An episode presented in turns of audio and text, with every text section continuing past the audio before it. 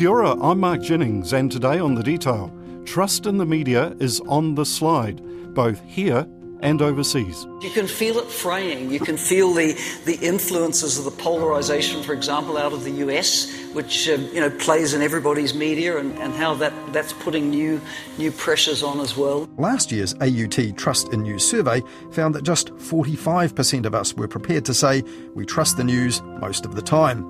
And in this year's survey, fresh out this week, it's fallen again to just 42%. Although the BBC is the most fantastic public institution, it's really important that the public maintains its trust in it. And uh, what we've heard from audiences is that some people think it's biased.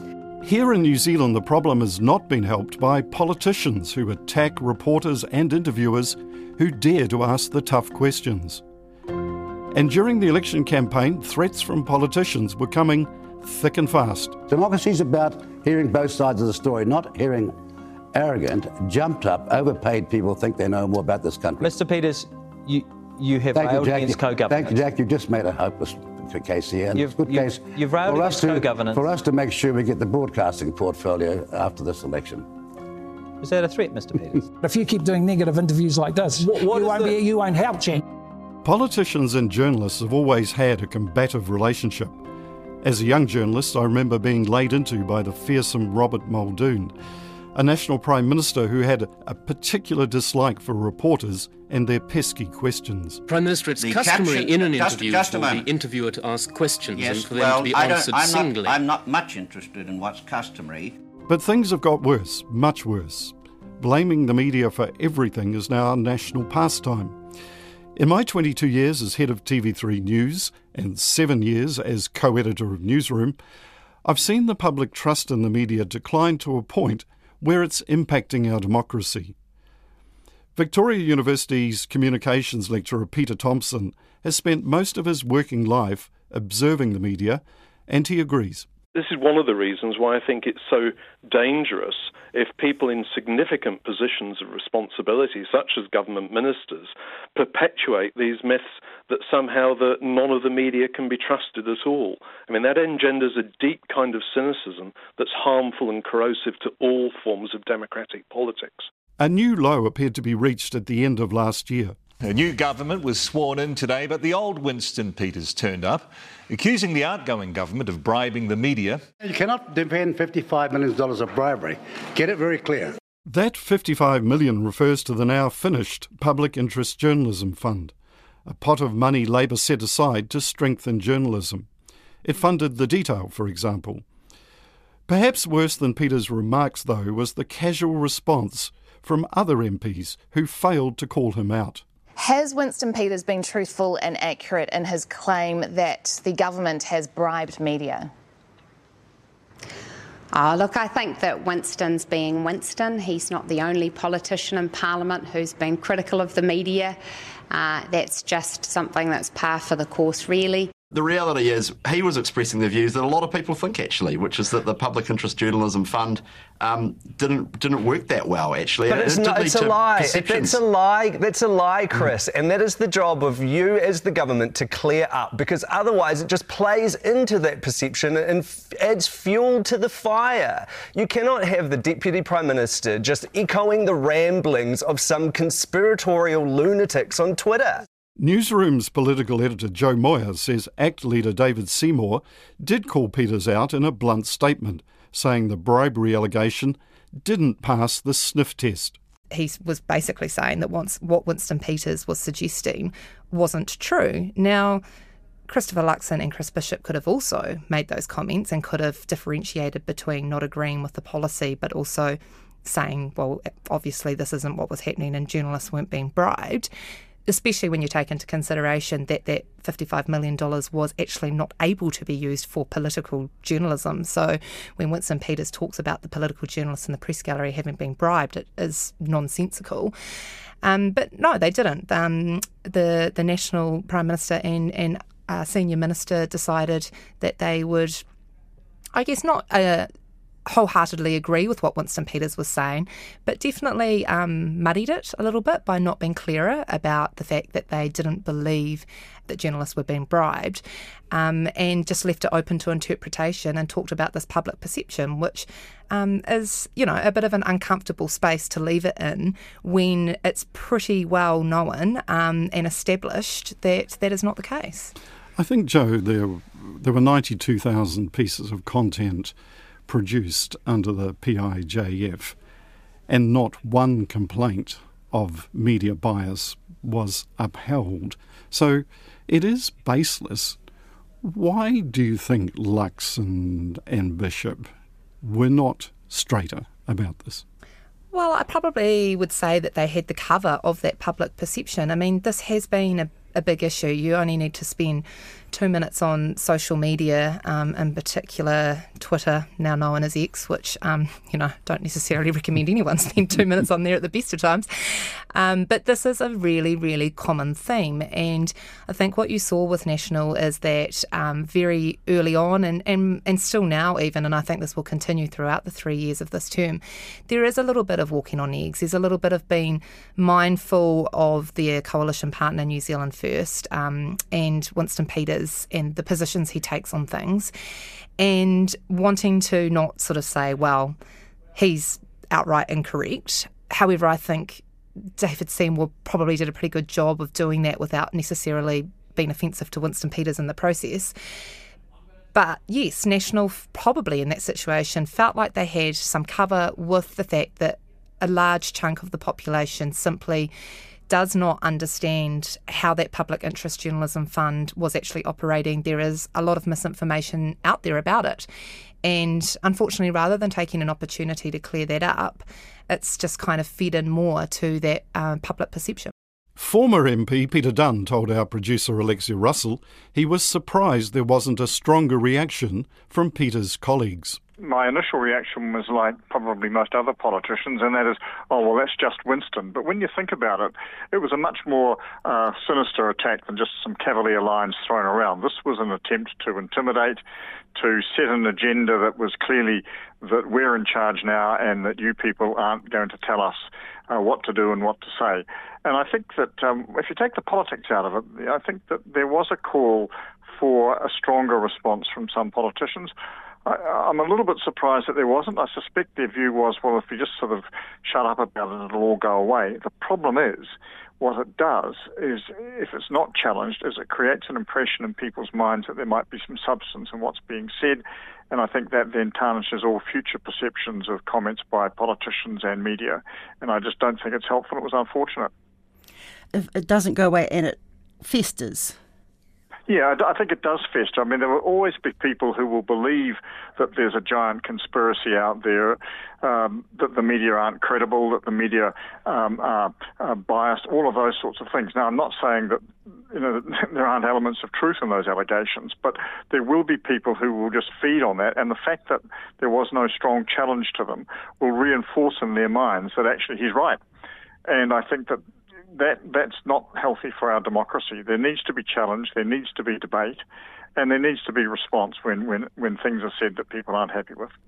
Once someone in a position of power like this has made such accusations and they have been left to lie, is that a box that can't you can't shut the lid on that box anymore? It depends what happens next. I, I noticed that he hasn't really sort of done much by way of repeating the line. I think that was because the whole plan was to get on top right from the beginning, put everyone on the back foot uh, by making comments that were totally unexpected and wildly inaccurate. Uh, the, as I say, the fact they've gone unchallenged in some people's mind will mean they've gone away, but I suspect for a lot of other people they'll still be there lingering and will pop up at some point in the future. And uh, these things never go away, unfortunately. And Peter Thompson says trying to correct that line now is almost impossible. Trying to engage people and, and, correct disinformation in this current environment is proving really difficult. Once people seem to get it fixed in their minds, you know, that the media are all biased or mainstream media is just all run by elites and it's against their interests, no amount of rational information or persuasion, you know, seems to get them to budge from that position. And by sim- simply validating public misperceptions, you're not correcting the issue. And I think that the problem here is that those misperceptions then start to translate into the sorts of policies that governments think are, are viable. Peter, you've spent most of your working life studying and watching the media.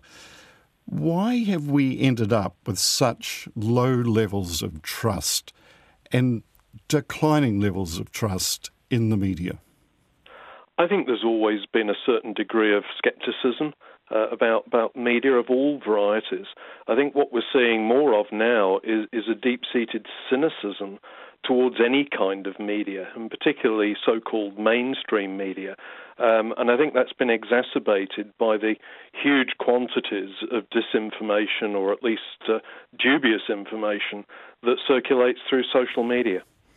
Most people would agree that mainstream media has and does play a really important role in the health of our democracy.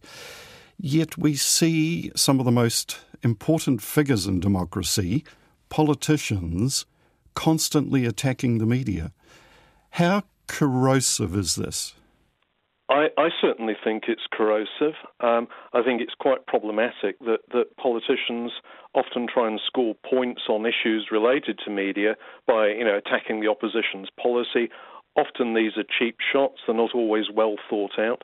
I thought it was quite instructive that just this last week, uh, Lucy Frazer, you know, the culture secretary in the UK, was uh, called to account on Sky News for saying that, that she thought the BBC was biased, and when she was asked for examples, really couldn't give one.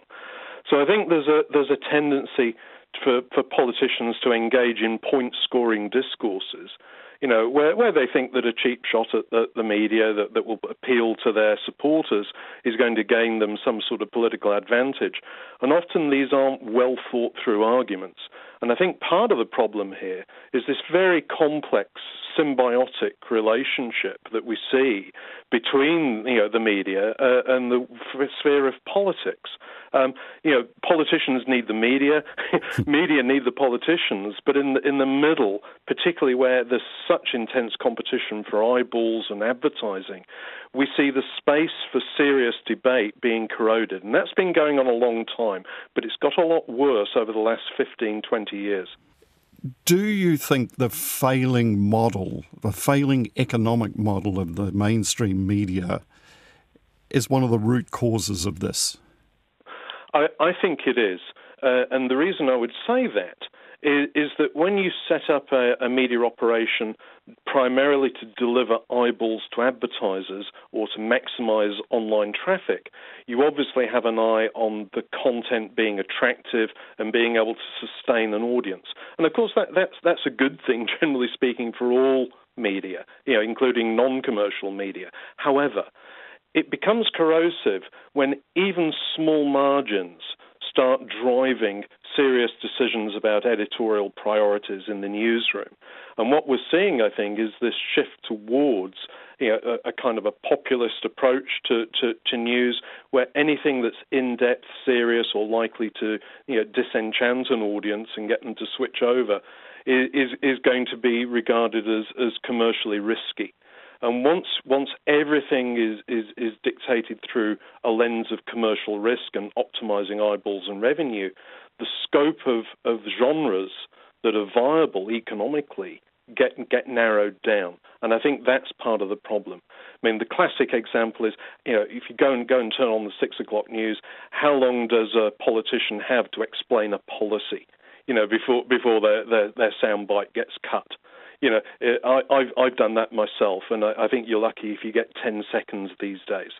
I think the relationship between, um, and I would talk just from the perspective of the press gallery and politicians, is is still very much a we need each other relationship. It's always been like that, and you know, politicians are well aware that they rely on the press gallery in terms of getting out stories that they want promoted and, and, and want out there, whether it's from an opposition perspective or a, or a government perspective. Um, but also know that you know if, if they stuff up or um, something goes wrong, that obviously there'll be how, how to account on that as well. I don't think that relationship has changed at all. I think um, you know there's there's always been that sort of I guess respectful understanding that both politicians and political journalists have a job to do. And that hasn't, uh, I, I wouldn't describe that as, as having become more corrosive some particular politicians may be more frank about their feelings about journalists, for example, but I wouldn't say it's across the board, no. Well, why do you think Winston is so. I mean, one of the things in his broadcasting policy that was put out there prior to the election, he wanted a royal commission into media bias. Why is he the the flag bearer for this? I think this probably comes back to COVID. Um, I think the public perception around, particularly the press gallery, given we were the ones in the room at one o'clock every day during the pandemic, and all of a sudden, uh, a press conference in the Beehive Theatrette that basically nobody used to watch became like regular primetime television for people. And all of a sudden, the public became very engaged in what the press gallery journalists were asking of politicians. Um, and you have seen that play out in the way that uh, the public, I think, over the last few years has become increasingly more critical, I guess, of of journalists, in particular political journalists. And again, I just point back to, to social media and just sort of general commentary and, and things people actually say to your face in the street as well. Um, you know, generally that perception and that sort of trust and that sort of like, I guess, has um, declined uh, as a result of them kind of seeing us do our jobs in real, you know, sort of lifetime. And the idea behind those press conferences is uh, not necessarily for it to be public viewing like that, because those press conferences aren't the story. They are just part of the mechanism for writing a story or putting a story to TV. And there's all these other sort of bits that happen in the background, which I guess the public don't see. So I guess to, to cut a long story short, um, the public now have this kind of uh, different perspective, I guess, on the way that journalists do their job. And I think Winston Peters has seen an opportunity with that. You know, he was out of Parliament for three years. He's always um, had this interesting balance between being quite a defender of journalists sometimes, while on the other hand, also having a really um, on again, off again relationship with them. I'm always amused when I think back to, you know, quite a few years ago now at Waitangi, where we were being told that we had to pay like something ridiculous, like $10,000 in order to go onto Te Tii Marae to film it. And Winston Peters announced that he wasn't going to go on to Te Tii Marae because the journalists weren't allowed to go on, which seemed kind of bizarre at the time because he's never been the big defender of, of journalists. But, you know, he did actually kind of at times have our back. And uh, that's changed, I just think. Here's Peter Thompson again. How you persuade a politician like that that, that, that actually the world isn't entirely against them, I, I'm not quite sure. He says there's quite a trend from politicians, not just in New Zealand, to use the rhetoric of public perception to say there's an issue that must be dealt with. One of the issues that I think we have to be very careful about is that that, that plays into this idea that public perceptions are always valid. And I think you have sometimes you have to call public perceptions out and correct them. And I think the, the, some of the discourse around the Public Interest Journalism Fund, that it was all some sort of uh, Maori conspiracy, that all the news had to reflect a, a particular editorial slant on, on Te Tiriti. Um, yeah, and, and, if you look at it closely, as I've done in a, in a recent uh, conversation piece, that, that wasn't the case at all. I mean, it, it was. It, I can understand why there might have been a perception there that that this all the news had to be respectful of the treaty, but that still allowed for a wide variety of opinions. And by sim- simply validating public misperceptions, you're not correcting the issue. And I think that the problem here is that those misperceptions then start to translate into the sorts of policies that governments think are, are viable. Uh, and there's actually some evidence of this. When the previous Labour government formulated its uh, Fair Digital News Bargaining Bill, um, some of the cabinet papers actually revealed that, that they'd considered a number of alternative options but discounted them, partly because of concerns that the public perceived publicly funded media uh, as potentially you know, biased. Uh, and, and, that simply isn't correct. Um, but rather than actually make the effort to correct public understanding, you know, there, there was almost uh, an acquiescence to the disinformation. And I think that's terribly dangerous. Perception when it comes to trust is just as important as the reality, is it not? Uh, no, sometimes perception is completely wrong. You know? I'm not asking if it's right yeah, or wrong, yeah. but I'm saying it's just as important. When it comes to an issue of trust, perception is just as important as the reality. Mm, so, so whether not or not, sure if I agree with you on that, Jack. Okay, so there's a, lot, there's, a, there's a lot of perceptions that are, that people have. So you're not concerned that, that, that, that many people would look at, say, this show, for example, and say that received money from the Public Interest Journalism Fund. I don't trust that show anymore. Yeah, no, I, I am concerned about that because um, we have. Um, we, have got that type of complaint. Doesn't matter what we say, well, it doesn't matter the history we give in terms of funding shows like this. There's one view of this is about well, Willie Jackson paying off Jack Tame. I get that, yeah. I get that, but you're never going to change some of those perceptions. There's a very complex relationship between between the media and the government and the funding bodies. Um, you know, once you've got a source of funding, I think it's fair to say that you, you tend to be a little bit protective of that. Um, I, I, I don't know why there wasn't a stronger pushback um, on the PIJF criticism from from people who, for whatever reason, perceived it to be a, an example of the government trying to control the media agenda, um, and, and that simply wasn't the case at all. Um, most people that understand the media would never say such a thing. Um, but if enough voices online start to, to start to snipe at a, a, particular policy or a particular funding model, you know, some of the mud sticks. And I, I, I, I don't know what we do about trying to get that mud off the, you know, off public perceptions. It certainly is a problem. There has been quite a lot of talk and discussion in the media, particularly amongst senior editorial people, about whether we should even report Winston Peters' attacks on the media when he says there's corruption and clearly there's no basis for that, whether we should all just stick together and decide not to report him. What do you think of that idea? I, if, I was a news editor, I think I'd find that very tempting. Um, however, I, I, think that also might play into Mr. Peters' hands, or at least his perceptions that the media were conspiring against him. That's it for today. The detail is supported by RNZ and New Zealand On Air. Thanks to Peter Thompson, Jo Moir, and Peter Dunne. This episode was engineered by Jeremy Ansell, and our producers are Alexia Russell, Gwen McClure, and Davina Zimmer. And I'm Mark Jennings. Ma Te Wā.